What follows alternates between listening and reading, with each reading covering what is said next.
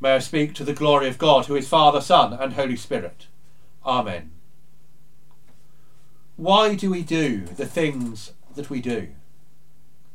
During this Lenten season, with the coronavirus, it has been necessary to stop doing so many things that we would normally do. Many people have been unable to go out to work. Children have been unable to go to school. It has been difficult or even impossible to travel. We have been able to go out just whenever we fancy it, just for the sake of it. And of course, our church buildings are locked.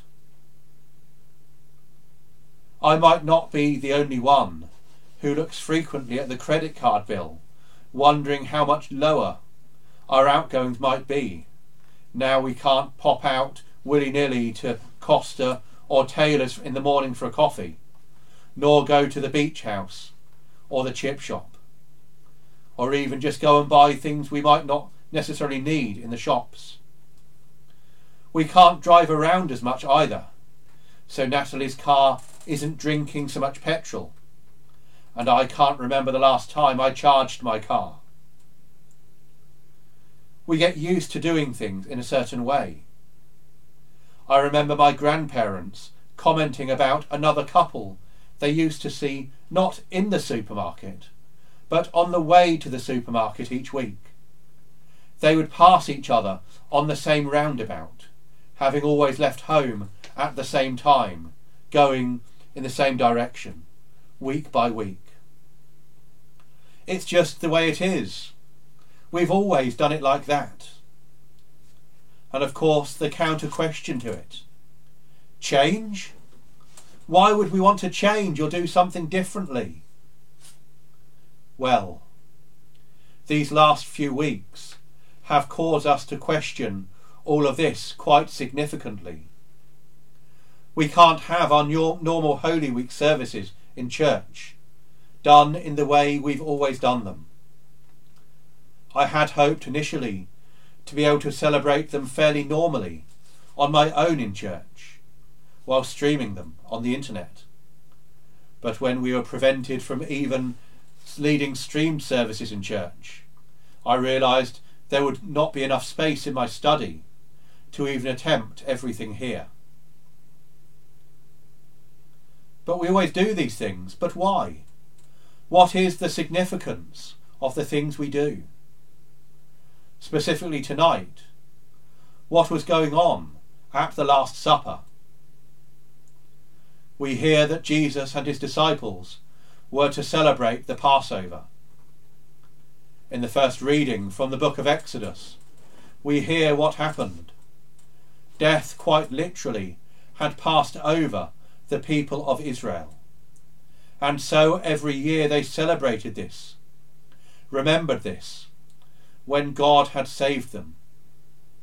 They celebrated a feast, slaughtering a lamb, and having bread which was unleavened, not because they'd run out of yeast, not because, well, we always have unleavened bread, but because the first Passover was rushed.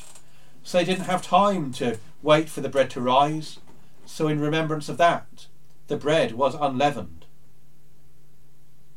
The Passover was an important feast. And here is Jesus repurposing it. In this Passover feast, Jesus points towards redemption through him. Not redemption through following a long set of laws, not redemption through jumping through a load of hoops, or making sure you've ticked a load of boxes showing you have followed procedures. Redemption, rather, simply by coming to Him, receiving Him into your life, and following Him. After the, after the Last Supper, Jesus washed the feet of His disciples. The dirtiest part of the body in a sandy, dusty environment. The job not of a friend, but of a slave, one of the lowest jobs there was. Jesus showed a love, a service a care and called his disciples to emulate it. And so we too are called to do the same.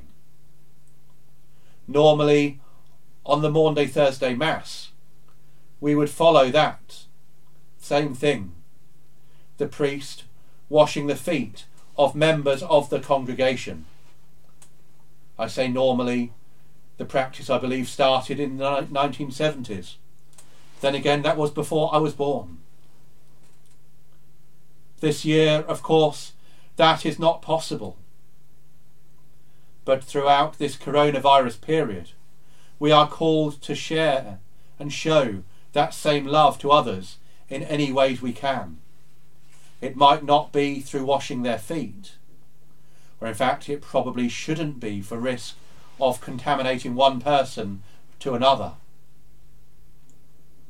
But ultimately we are called to share that love, to show God's love for each person, however we can. That is ultimately what is important.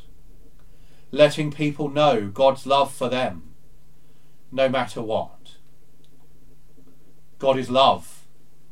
And where true love is, God Himself is there. In the name of the Father, and of the Son, and of the Holy Spirit. Amen.